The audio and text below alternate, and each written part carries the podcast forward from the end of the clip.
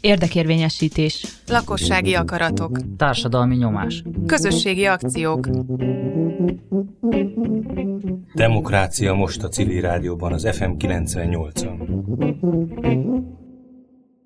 A Demokrácia Most című műsor házigazdái Sain Mátyás és Péter Ferenc vagyunk, és a mai beszélgetésre két vendéget kértünk meg, akikkel a, a városi rezilienciáról fogunk beszélni. Somogyi Eszterrel, aki a, a Városkutatás Kft-nek a munkatársa, és Alföldi György elő a Budapesti Műszaki Egyetem dékánya, építész, urbanista, többször volt Gyuri a vendégünk már.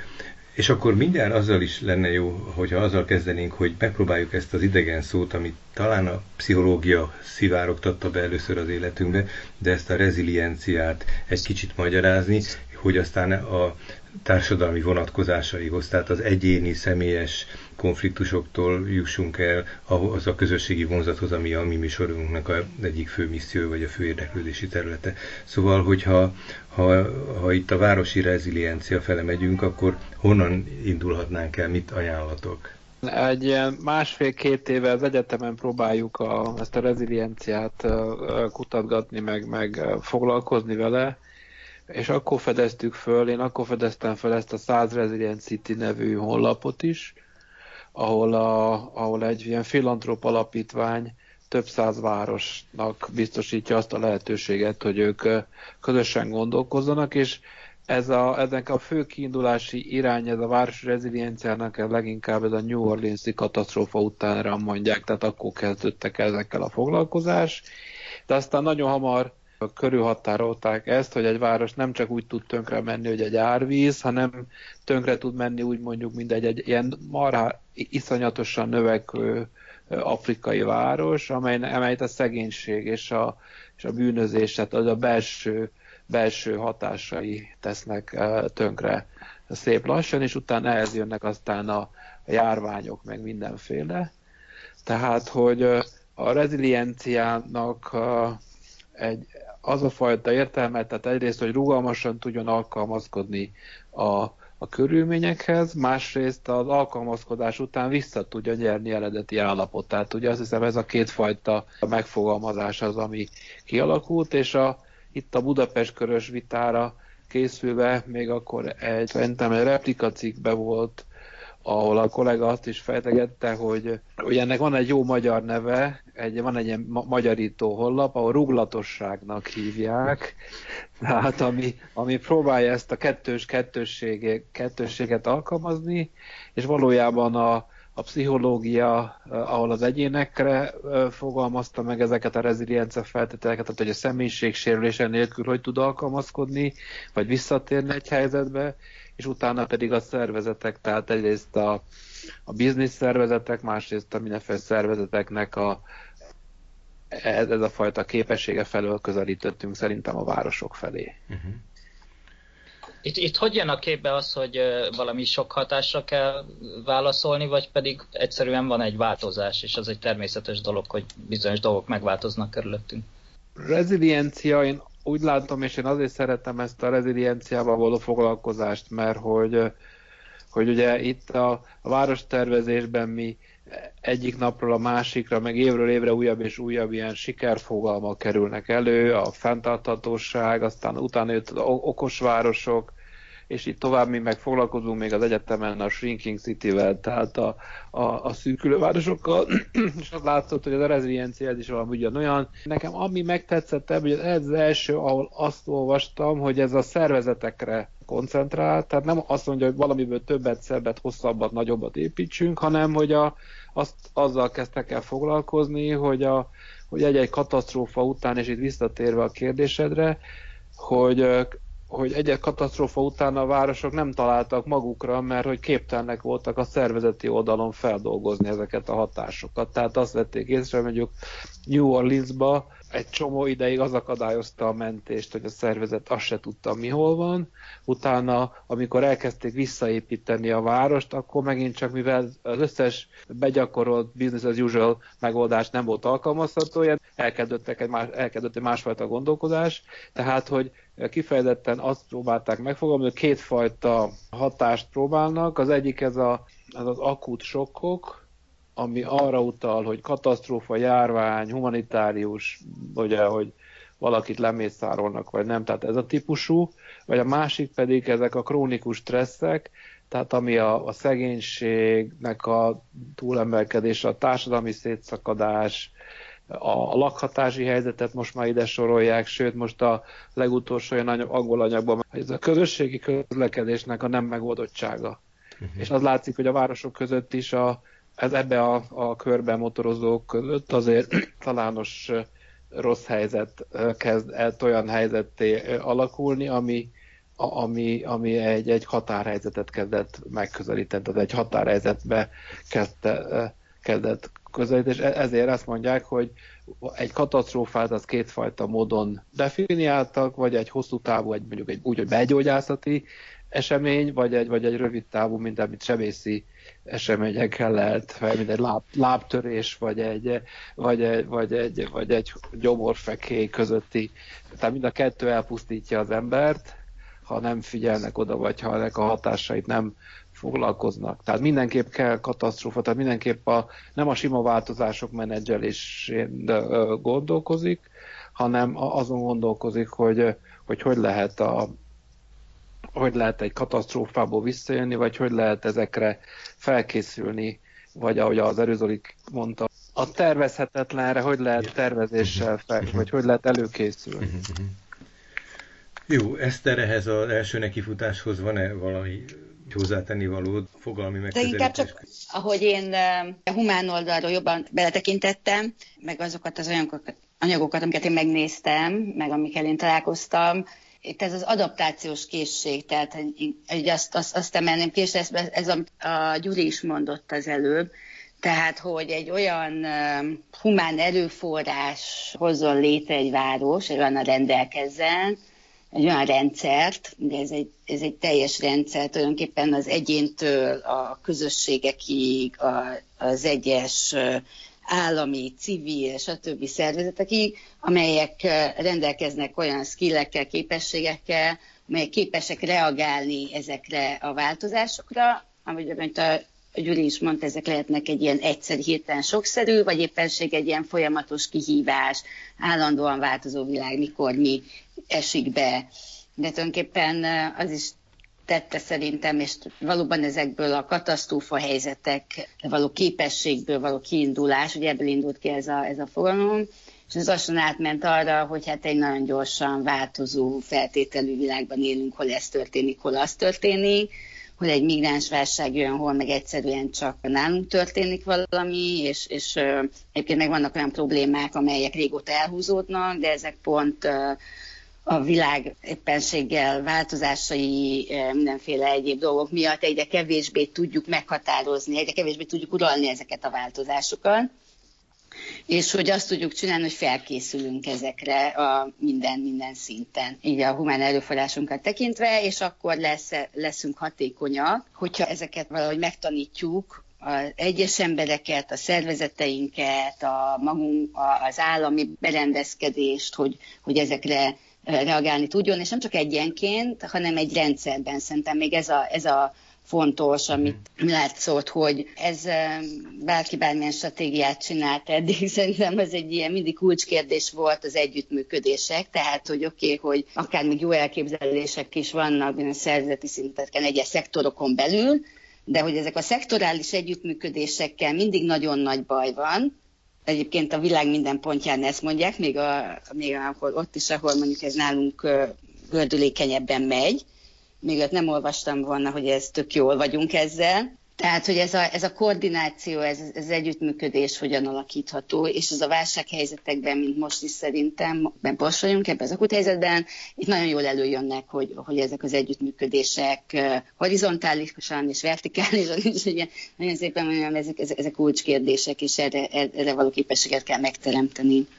Láttok ti olyan mintákat, vagy olyan iskola példákat, ahol, ahol most a közvetlen bennünket pillanatnyilag érintő sok, vagy ez a hirtelen és viszonylagosan váratlanul érkezett járvány, ahol ez, ez érezhetően egy, egy felkészült társadalmat, vagy egy felkészült közeget érintett? Tehát van-e ebben nagy különbség a megismert helyzetek között? Vannak, vannak jó és rossz példák, ugye, mert rossz példák is mindig tanulságosak. A New Orleans például az egy eh, rossz példa, mert hogy ők a, állítják ugye, hogy a reziliencia, reziliencia az az, hogy mindenféle hatásra felkészülnek, mindenféle hatást próbálnak modellezni, majd ez, ezeket ilyen szenárióként elkezdik uh, nézegetni, és bármelyik beüt, abba az irányba el tudnak menni. Mégis ők csak az árvízre vannak bekészülve, vagy csak a hurikánokra, uh-huh. és iszonyatos erővel lecsapott rájuk a, a, ez a koronavírus, megrendezték ezt a Mardi Gras nevű bulit még február végén, és, és ott leverte megint a félváros. Tehát, hogy látszik, hogy a, akár a szervezeti gondolkodás, akár a, a szervezetek tanuló képességének azért, az, azért iszonyú sok tere van még, hogy úgy mondjam óvatosan, tehát még iszonyú sokat lehet fejlődni. De ugyanakkor látszik a, a dél-kelet-ázsiai ilyen kis tigrisek, ez a, a, a Dél-Korea, Tajvan, Szingapur például, akikre lecsapott a SARS vírus, ugye ennek a a papája mondjuk így, vagy a, vagy a, a, a korábbi, korábbi verziója valamikor egy három éve, és ott átalakították az egészségügyi protokollokat, és ott látszik, hogy azonnal ők másképp tudtak, másképp tudtak reagálni, tehát másképp tudtak, tudtak erre belemenni. Látszik, hogy Szőul az egyik vezető, és Szingapúr a másik ilyen vezető város, akik, akik ebben a rezilienciában sokat gondolkoznak. Úgyhogy én azt gondolom, hogy hogy látszanak, látszanak különbségek. És ami még egy érdekes, és ezt be akartam még dobni, hogy ami én magamban fogalmazgatom ennek a rezilienciának a lényegét, hogy ugye ha akár a Smart City, akár a Sustainable City, akár a komplex város, mi mindig arról beszélünk, hogy az egy valami frankót akarunk csinálni, és el akarjuk kerülni a tévedéseket, meg akarjuk mondani, hogy, hogy mi az az igazi megoldás, ami felé kell tartanunk, és a világ meg veszi magának a bátorságot, hogy rendre egy, egy ilyen járványjal, ezzel azzal megvicceli a, ezeket a rendszereket, és nem arra megy, amerre mi megterveztük, amerre, amerre jó lenne. És a rezilienc az első olyan, ami, ami gondolkozik abba, hogy, hogy nem szabad félni, tévedni hanem, hanem ezt tesztelni kell, kísérletekkel kell, kell, kell csinálni, és hogy menni kell ebbe az irányba, hogy a, hogy a szervezetnek ezt a tanulási képességét, vagy a nyitottságát a ilyen problémáknak a, a, a vizsgálása számára legyen nyitottá. Minden városban különféle módokon vannak programozva. Az látszik, hogy a legtöbb helyen ilyen hosszú távú stratégiákban vannak uh, foglalkoztatva, más helyeken pedig az adat az adatbázisok gyűjtés, az adatbázisok építése, tehát amiből leg lehet csinálni ezeket a szimulációkat, meg lehet csinálni ezeket a, ezeket a, a szervezeti felkészüléseket, az, az a feladatuk. Tehát ez a, erre a programra vonatkozik, amiről beszéltél, ez a 100 reziliens város program, annak igen, keretében igen, van igen. ez a, ez a felkészülés. Uh-huh. Hát amit mondasz, abból egyik oldalról az látszik, hogy a megelőzés kétséges, másrészt meg mégsem kétséges, mert hogyha a megelőzés egy, egy reagálási képességet, egy készenlétet jelent, és nem pedig nagyon egyszerű lépéseknek a, a egy nagyon didaktikus sorozatát, tehát hanem, hanem egy állandó készenlétet, egy állandó mozgósítását a variációknak. Szóval hogy létezhet megelőzés, de az egy másfajta megelőzés, mint amiről korábban tanultunk, aminek nagyon didaktikus lépései vannak igen, igen, szerintem is az lehetne a lényege, hogy szerintem, és, és az az érdekes, hogy a járvány csak kiborította ezt, ezt a helyzetet, amúgy is szerintem sok a várostervezésnek is a, a változása szerintem épp abba az irányba haladt. Én azt gondolom, én abba az irányba viszem az én saját szakmai meggyőződésemet, hogy minél több szenáriót kéne párhuzamosan vizsgálni, szimulációkkal. Hát szerintem ez a reziliens gondolkodás erre lenne jó, erre mutatna rá, hogyha egy, ilyen helyzet előadódik, akkor többfajta modell van hirtelen egy önkormányzat számára, és nyilván ezekkel kéne foglalkozni. A másik meg, amiről az Eszter fog beszélni, hogy hogy, hogy lehet ugyanakkor pedig ezeket a krónikus stresszeket is oldani.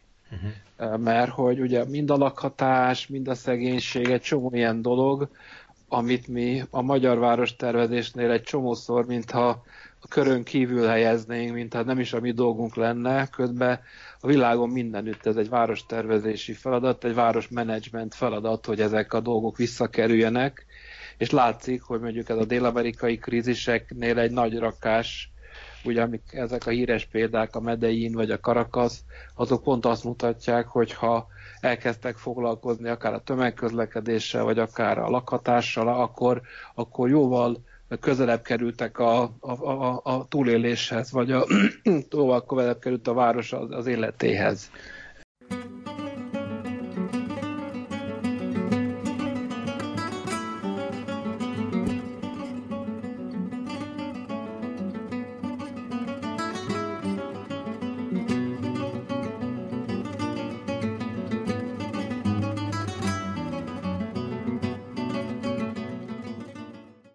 Eszter, amiről te beszéltél itt a Budapest körösszövetelén is Glasgow-nak a, a története, az egy mikori közelmúltbeli, vagy egy, vagy egy régebbi tapasztalat? Ez, hát ez a 2015-ben készült, ha emlékszem, ez a, ez, a, ez a stratégia. Egy kicsit meg a stratégiához azt tenném hozzá, is az a baja, hogy nagyon ritkán érnek igazán össze ezek a stratégiák. Nekem meg a rezilienciánál azt tetszett, és fenn a Glasgow-i példán, hogy ő ezt az egész nem úgy fogta fel, hogy akkor ez most egy tök külön stratégia, hanem úgy fogta fel, hogy, hogy hát eddig is vannak stratégiáim, ugye, de, és abban egy csomó mindent már meghatároztam, ezekkel most igazából nem foglalkozom, hanem megnézem, és ezeket a korlátokat és szűk keresztmetszeteket, ami léteznek, és amik megakadályozzák azt, hogy ezeket a meglévő erőforrásaimat egyébként, meg akár elképzeléseimet, hogy a jövőre vonatkozó terveimet igazán hatékonyan megvalósítsam. És ezeket az erőforrás korlátokat feloldjam, hogy azokat én hasznosítani tudjam.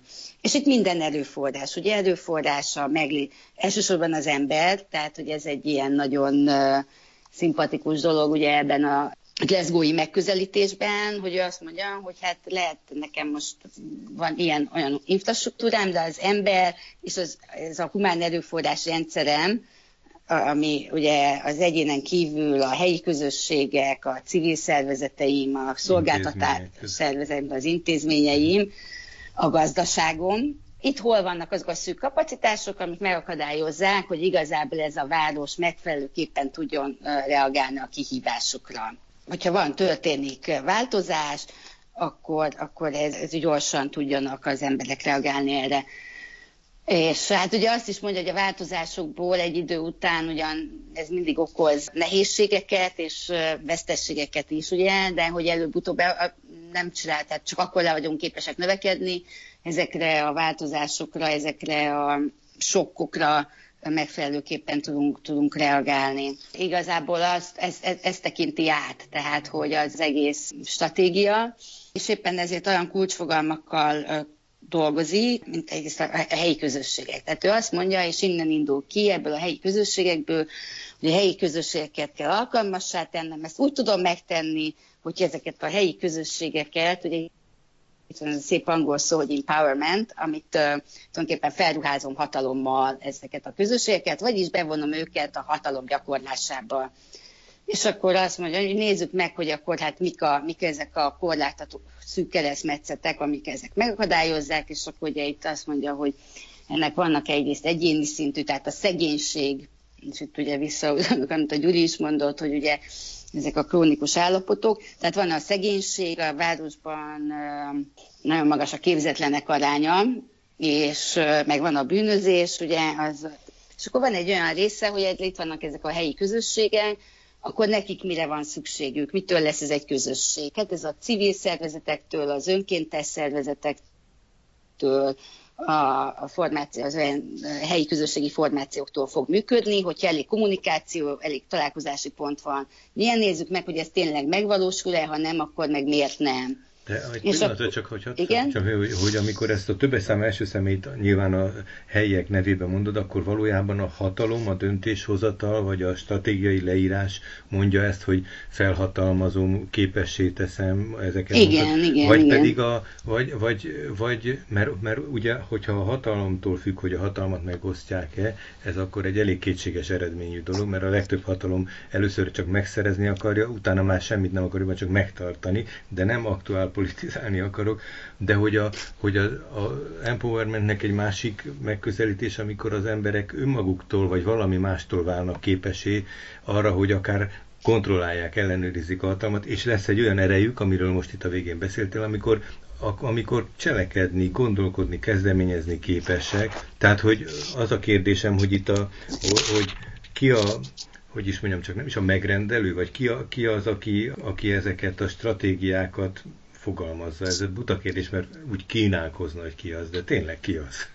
Hát ez, ez, ez egy jó kérdés, ugye ez a, mondjuk egy városvezetés az, ami mondjuk, uh-huh. hogy ha most ezt nézem, akkor ő eldönti, hogy ő igen, ő szeretne egy ilyen, tehát hogy most pont ezt a Resilience City-t nézzük, ugye ez a reziliens városokkal, de hogy ugye ez a stratégia készítés akkor hogy zajlik, és akkor ez a stratégia készítés egyébként úgy zajlott, hogy valóban egy, egy ilyen részvételi tervezés volt, és ami azt jelentette ebben az esetben, hogy nulláról indítottak, és rengeteg ilyen konzultációt tartottak a város minden részében, emberekkel, szervezetekkel, civil szervezetekkel, szolgáltatás, az intézményeikkel, a stb. Tehát, hogy ez nem ők fogalmazták meg a célt, ez a célok onnan jönnek egyébként, hogy, az, hogy ezek a konzultációkból mi jött ki. Tehát a szükségletekből próbáltak erre, erre következni. De ez azt is jelenti, hogy,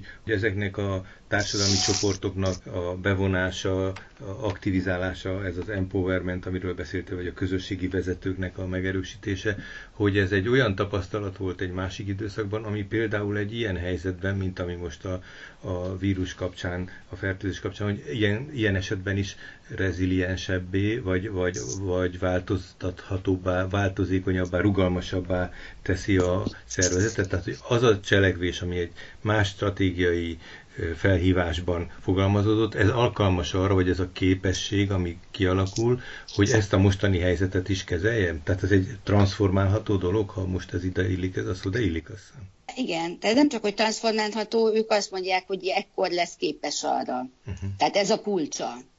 Tehát ennek az egésznek, ugye ez egy ez azért érdekes, mert nem azzal jön elő ugye ez a város, hogy akkor most csináljunk egy, egy ilyen katasztrófa helyzetre egy beavatkozási tervet, egy katasztrófa védelmi tervet, ugye, úgy is mondott, hogy tulajdonképpen ezt keresték, hogy nem ezt mondta, hanem hogy, hogy az jött ki ebből az egész egyeztetésből és stratégiámból, hogy hát egyrészt egyébként érdekesek egy kicsit, hogy, hogy ugye a gazgóiak úgy látták, hogy hát mi ezt már tulajdonképpen csináljuk 50 éve, egyébként, hát hogy alapdálódunk, és mi egyébként már ugye reziliensek kezdünk lenni, már valamennyire azok vagyunk, de hát még inkább azoknak kéne lennünk. És egyébként hát van egy csomó fórumuk és egy csomó mindenük, amire utalnak is ebben a, ebben a stratégiában. Mm-hmm. Tehát, hogy nem a nulláról kezdik el, hanem elmondják, hogy hát itt van ez a kezdeményezés, meg itt van az a kezdeményezés, de ezek valahogy nem biztos, hogy jól működnek. Nézzük meg, hogy mitől működhetnének jobban. Uh-huh. És ezek ilyen, igen, ezek ilyen alulról jövők, és akkor ez meg is van hat, fogalmazva, hogy két dolog van, ugye, hogy mondjuk közösségi szinten, hogy mi az a két kulcspont, ami, ami Igen. mondjuk azt, hogy ez a hatalommal való felruházásban részesen közösségek, hogy bele tudjanak szólni a, a helyi költségvetés készítésében, a jelenleginél jobban, és az úgynevezett erőforrás menedzsmentben, tehát hogy a, a helyi közösségnek, az önkormányzatnak, stb. vannak erőforrásai, Ugye ez, ez többféle tulajdonú erőforrás lehet, tehát nem feltétlenül a nem, önkormányzati tulajdon dolgokról van itt szó, hanem hogy mindenféle tulajdon, és nézzük meg ezeket, hogy ezek hogyan használhatóak jobban, úgy, hogy mindenki számára elérhető legyen. Tehát például van egy külön egy ilyen ugye a közösségi tereknek. Ugye nézzük meg, hogy van elegendő közösségi terünk, amik megvannak, azokat jól használjuk el, bevonhatóak mások is, de nem csak ebből a szempontból, hanem hogy abból is, hogy mindenki hozzáfér -e. Tehát nem csak az egyének, hanem hogy a különféle csoportok. Tehát nem elégszik meg arra, hogy van mit tudom én, tíz szervezet, vagy tíz csoport, amelyik már használja, hanem lehet, hogy még mindig ki van, kimaradtak olyanok, például nem tudom én, a, a fogyatékkal élők, vagy a hátrányos helyzetű fiatalok, engek, tehát hogy, hogy ne elégedjünk meg azzal, hogy látszólag valamik jól működnek, hanem nézzünk a miért, és akkor nézzük meg, hogy akkor mik, mik okozzák azt, ami miatt mégsem vagyunk egyébként elég reziliensek, hiszen ahogy a Gyuri is mondta, a bűnözés az ott is az egyik ugye kulcs probléma, ami egy indikátor, az mutatja, hogy valami nem működik jól. A fiatalok körében magas a munkanélküliség, az az mutatja, hogy valami nem működik jól, nem tudjuk őket integrálni a társadalomba hogyha nem tudjuk a jelentős csoportot integrálni a társadalomba, akkor nem vagyunk reziliensek. Uh-huh. Egy, egy példát csak tennék pont ez a Glasgowihoz, hogy uh, mikor mi a McDonald negyedet elkezdtük tervezni, akkor is ilyen Glasgowi modellekkel mentünk, Glasgowi példáink voltak. Valami módon szerintem még ami reziliensé tehet egy várost, például Glasgow-nál, Glasgow-nál szerintem ilyen könycsorgatóan hosszú távú folyamatokban dolgoznak. Tehát, hogy uh-huh egyik stratégiáról a másik stratégiára úgy lépnek át, amit az Eszter is mondott, hogy kinézik be, és, ez, és azt hiszem ez egy angol száz gondolkodás, tehát kinézik, hogy mit hibáztak, megpróbálnak bele tanulni, és arra megpróbálnak újabb és újabb megoldásokat hozni. Ugye én még a, a, ennek az egész gondolkodáshoz úgy jutottam el egyszer, hogy a, elkezdtem nézni a Glasgow-i honlapot, és ott volt 2011-ben ez a jövővárosa Glasgow 2061. És ezzel kezdtek el foglalkozni. És, és akkor néztem, és én egy csomó ilyen skót céget, ilyen közösségi tervező céget követek a Twitteren, ilyen hihetetlen energiákat pakolnak bele, és hihetetlen energiákkal próbálják e, a, a társadalom különféle rétegei, különféle eszközökkel bevonni. Uh-huh. És ugye ez egy bázis dilemma, Feri, amit te mondtál, hogy hogy egy, egy fejlett, önmagával elszámolni akaró demokratikus társadalom hogy tudja felépíteni alul, az alulról jövő kezdeményezéseket, ugye? A te mondataid akár érthetők lennének úgy is, hogy, hogy addig feszítjük a húrt, amíg alulról jövő kezdeményezések, mint forradalom elsöprik a, a helyzetet, de ugye felnőtt társadalmak, lásd Glasgow, megpróbálja fölépíteni, tehát képessé tenni, tréningezni, képezni, szervezeteket alakítani, megnyitni a döntéshozási formáit, és én azt akartam még elmondani, hogy én először az empowerment szót pont tőled hallottam valamikor 2007-ben, azt hiszem a Magdor negyedbe jöttél egyszer, és te voltál az egyik ilyen recenzensünk, és akkor ott mondtad, akkor azóta figyelem én is ennek a szónak a, a, a fejlődését is azóta igyekszem nem csak hogy használni, de hogy, hogy ennek a fogalmat ezt megérteni. Tehát hogy van ez a felhatalmazás társadalmi oldalra, és mindig elmondom, hogy a McDonald's is nekünk az egyik igazi hiányossága az volt nálunk, hogy a, a felhatalmazásunk nem volt mhm. kitisztítva.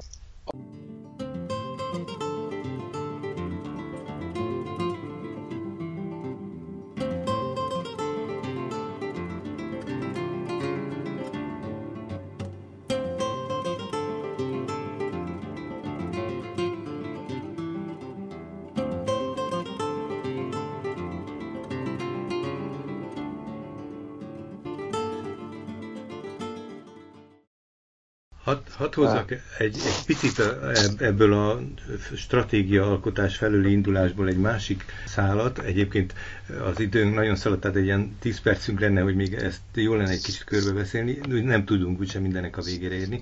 De azt veszem én észre a mai krízis helyzetben, hogy nagyon különböző a mentalitása, amennyire hírt kapok a nemzetközi példáról, de hát a saját tapasztalatokból, hogy van az államnak egy maga által elképzelt szerepe egy ilyen válsághelyzetben a dolgok kezelésére és kézben tartására, és van ettől szinte függetlenül, és talán van olyan országból nem függetlenül, van a lokalitásnak, a helynek, a városnak, vagy a szomszédságnak az erőfeszítése, ami rengeteg, ahol fölbudjan rengeteg erőforrás, amelyeket vagy idegenként és ellenségként, vagy riválisként kezel a központi állam, vagy nagyon jól használja. Megjelent a napokban, azt hiszem a Pécs Ma című újságban a Tisztán Lászlónak egy cikke, az a cím, hogy a szomszéd sokkal közelebb van, mint az állam.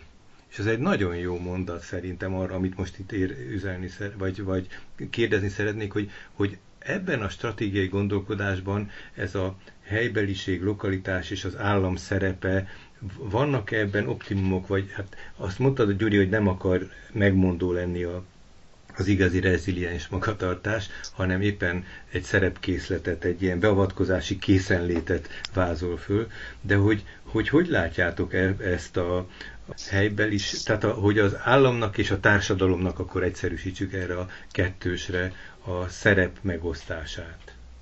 Ennek a stratégiának van egy ilyen része, és tényleg, a, hogy ezeket a civil szervezeteket, a helyi önkéntes szervezeteket kell képesíteni, de hát ezt hogyan tudjuk, hogyha vannak jó vezetők, és akkor ezt, ezt így önmagában is az, ez egy, ez egy cél, hogy ő ezt bevigye az oktatásba. Tehát, uh-huh. hogy már a kisgyermekkorokban már az van benne, hogy a játszótéren játszunk a gyerekkel úgy, amikor neveljük őket, hogy, hogy ez, hogy olyan önálló döntésekre, helyzetfelismerésekre, közösségbe való gondolkodásra legyenek képesek, ez, ez, ez egyik, tehát ez egy ilyen meghatod. A másik dolog, amit akartam így mondani a te felvetéseddel, meg a, amit a Gyuri is mondott, ez a, ez a gazdasági része. Tehát, hogy például Ugye itt a Resilience City-ben is megjelenik a stratégiájában a városnak, hogy a, hogy a gazdaságot hogyan tudom ilyenné tenni, és az egyik az, hogy akkor tegyen felelő teljesebbé ezt a, a gazdaságot, és van neki egy ilyen úgynevezett living wage programja, egy szóval ugye megélhetés biztosító mhm. jövedelmet fizessenek a vállalatok, a munkavállalóinak, ez az egyik,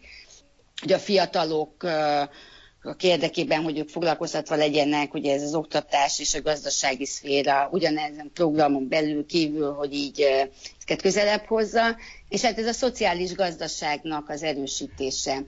És ezek annyira, hogy hogyan épül egymásra egyébként a stratégiakészítés, hogy utána 2018-ban csináltak ugye egy, egy ilyen stratégiát, meg akciótervet, és el, elindítottak programokat, kis programokat, hogy a hogy a szociális gazdaságot, vállalkozásokat hogyan tudja a város támogatni, hogyan tudja a fiatalokat képes tenni arra, hogy ilyeneket indítsanak, ezt a város hogyan tudja támogatni, stb. Tehát, hogy ez egy ilyen nagyon erős fókusz, amin tovább is mennek. Uh-huh. Tehát, hogy pár éve rá ezt, ezt, ezt, ezt követik, és akkor például a Glasgow egyik leghátányosabb negyedében külön programok vannak erre, hogy ezeket mindenféle szövetkezeti, meg egyéb formában, és akkor ez lehet mondjuk egy egy csomó szociális típusú szolgáltatásokat adna, vagy a gyereknevelési szolgáltat, hogy ilyen óvodai típusú szolgáltatásokat. Tehát, hogy szolgáltatásokat nem is csak az állam adhat, hanem a közösség maga is létre tud hozni szolgáltatást, amely Igen. sokszor rugalmasabb, Tehát ennek ez a lényege egyébként. Uh-huh. Igen, ez, és akkor a finanszírozása hogyan történik, az egy másik dolog. Ugye ez egy közösségi finanszírozás részben, magánfinanszírozás piacról, helyzet, igen, ami... stb. Tehát, hogy ugye, de nincs oda ebbe belemenni, csak hogy ezek, ezek így egy nagyon egymásra épülnek, uh-huh. és nagyon az a, az a hogy mondjam, az a filozófia igazából, hogy ott helyben érzik igazából a problémát, és a helyi közösségnek kell beavatkoznia, és ami nálunk nagyon sokszor okoz problémát, és ez mondjuk akár az ilyen roma programoknál nagyon nagy probléma, de a városi programoknál is ugye nem csak vidéken, hogy ezek kívülről jönnek, a közösségben nem szervesülnek, és nem csak a roma közösségben, hanem a helyi közösségben. Tehát ha nincs erről együtt gondolkodás az ott élőkkel, azok ezt nem látják problémának, ezen az úton nem megy végig uh-huh. az ember egy közösség, akkor nagyon nehéz sikeres programokat csinálni. Uh-huh. Tehát, és ez, amit hangsúlyoz, ugye akkor tudjuk, hogy ezt együtt csináljuk, tehát akkor leszünk sikeresek a saját problémáink megoldásában, a kívülről jövő változások kezelésében, sokszor nem függetleníthetők egymástól. Két mondat, tehát hogy a, nagyon érdekes, hogy a történeti példát mutatott be a Budapest körön a a történész kollega, és azt, azt mesélte el, hogy, hogy a bázis gondolkodás mindenütt kis közösségi volt. Ugye egy városi közösség maga próbált szembenézni a problémákkal. Ugye a nemzetállamok megjelenése az, amikor, amikor ez a specializálód, ez a szakma, úgymond szakmai specializálódás elkezd megjelenni, és akkor ez a közegészségügy megjelenése, a járványügyeknek és egy csomó mindennek a megjelenése, ez, ez szerintem elgyengítette a városi, legalábbis Magyarországon az biztos a városi beavatkozási felelősséget, és állami szintre húzta föl ebbe a gondolkodást, és én általában is az előadásaimban azt szoktam mondani, hogy Magyarországon a, a közösségi gondolkozás az önkormányzati bázisú, hiszen amikor a bármi problémával az ember szembesül az utcán, akkor mit mond a magyar polgár? A polgármester miért nem csinálta meg az utcát? Az én járdámat ő miért nem javította meg? Tehát, hogy, hogy van egy ilyen kihelyezzük magunkból a közösséget, és ezt megjelenítjük a polgármesterrel, vagy miniszterelnökkel, és oda delegáljuk a feladatokat, és ez a fajta tanulás hiányzik a magyar társadalomból, és 2010 óta amúgy is van egy erős koncentráció és centralizáció az önkormányzati rendszerben, és emiatt szerintem ezek a beavatkozási típusoknál azt látjuk, meg az, az az egész kommunikációs modell is, hogy nem szövetségesként és partnerként néznek a közösségekre, az önkormányzatokra, az emberekre, hanem egyfajta ilyen, mondjuk így, hogy egy ilyen katonai akció részeseivé válunk, és ugye ez minden szint, szinten előjön, ugye amikor az ember közösségi tevés során arra még talál emberi csoport, szóval helyi közösségi csoportokat, hogy tervezzünk. Utána még arra is, hogy virágot ültessünk, de a fenntartás az, az, az már az, az már ott marhára megszorul, uh-huh. és a fenntartásnál két irányú is. Egyrészt a önkormányzatok rettegnek a feladatoktól megszabadulni, mert félnek, hogy nem tudják jó minőségbe ellátni, és másrészt a, a, azok félnek a civil szertek is átválni, mert nem látják hosszú távon a saját jövőjüknek a lehetőségét, és így nem mernek ilyen feladatokat fölvállalni, ami mondjuk egy Skóciában akár a szociális ellátás, akár a oktatás, vagy akár a környezeti védelem, meg a környezeti kialakításban megjelennek ezek a civil szervezetek, és ilyen természetes szövetségesként tudnak együtt, együttműködni. Ez nálunk nincs meg, és ugye még egy dologot folytott a vita a Budapest körbe is, hogy, hogy a járvány ugye ez egy kielezett helyzet, és hogy a, egy ilyen járvány alkalmas arra, hogy szervezeti kultúrát váltson egy ország. Valószínűleg nem alkalmas. Uh-huh. Tehát, hogy látszik, hogy, hogy nem alkalmas a, a helyzet arra, mert mindenki az egészségügyi félelemtől, tehát a rezilienciának ez is valahol a dolga, és ezért nagyon jó példa, amit az Eszter hozott, hogy a, hogy hogy lehet tanít, tanulni, tanítani azt, hogy a szervezetet okosítani, a szervezetet rákényszeríteni, vagy rávenni arra a tanítási protokollokba, hogy kezdjen el ilyesmikbe gondolkozni, és hosszú távon épüljön bele a mindennapok életébe, mert akkor fog tudni egy járvány esetén is egy ebbe a rendszerbe beküldött információ maga helyére kerülni. És nem egy ilyen felülről jött dolog válik. Hát én egy, egy dolgot tennék hozzá, szerintem azért a járvány nagyon sok, nagyon szépen megmutatta egyébként, hogy azért van rengeteg helyi erőforrás és civil erőforrás ebben az országban, és nagyon sokan nagyon fantasztikusan helytállnak civil szervezetek, magánemberek, vállalkozások, stb. Ez az egyik. A másik pedig azért az, hogy tehát hatékony, rugalmas rendszereket nem lehet centralizáltan működtetni, totálisan centralizáltan, egyszerűen olyan uh, információtorzítások vannak annyira érzéketlen a felső szint ugye erre a, a helyben megjelenő problémákra, hogy azért az...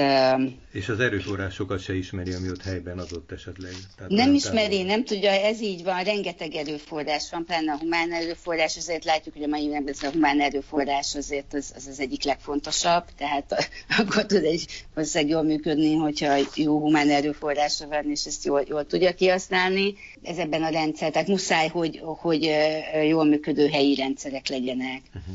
Most és ez a, ugye, ez a demokratikus rendszerekkel is nagyon erősen össz, össz, összefügg. Még a, amit itt az emlékeztetőkben vagy az összefoglalókban láttam, az nagyon izgalmas volt, és csak ilyen lezárásaként mondom, amit nem tudom, hogy talán idézve vagy Gyuri a te tábláid egyikében láttam, ahol a város mögöttes szövetének a megerősítését hangsúlyoztad, ami nagyon erősen azzal összefügg, amiről Eszter is az előbb beszélt, hogy létezik egy természetes szövete a városnak, ami, ami nem biztos, hogy a hatalmi szereplőkre olyan nagy tekintete van, tehát hogy abból kellene, ezt a szövetet kellene megerősíteni vagy újraépíteni, hogy talán ez a fajta készenlét sokkal erőteljesebb, mint hogy nagyon, erő, na, nagyon komoly erő, erőközpontokat hozunk valahol létre, amelyek a, a, a hétköznapi életet nem is biztos, hogy, hogy, hogy megértik, meg hogy érzékelik, és hát a reagálásra még nehezebb talán a reagálásuk erre. Hát szerintem nagyjából leszaladt itt az időnk, de ez egy nagyon izgalmas és nagyon széles téma, ha lehet, akkor még keresnénk majd benneteket, hogy beszéljünk erről tovább, és tudom, hogy egyébként a Budapest körben is terveződik ennek a, a további kibontása. Meg hát az is nagyon fontos itt ebben, ami, amiről a legelején szó volt, hogy, hogy egy, az igazi ha jól vettem ki, hogy ami nekem szimpatikus ebben a rezilienciában, hogy nincsenek megmondó pontok, hanem ezeket meg kell találni, meg kell keresni, és a zsákutcákra is időnként helyet kell adni, mint hogy a művészetekben is a zsákutca is előre vitt egy csomó tekintetben. Szóval a zsákutca nélkül nem lehet csak maradni. Hát köszönöm szépen. Akkor az elmúlt jó egy órában Somogyi Eszter és Alföldi György voltak a vendégeink. Köszönjük, és akkor keresünk majd még Matyival együtt benneteket, jó?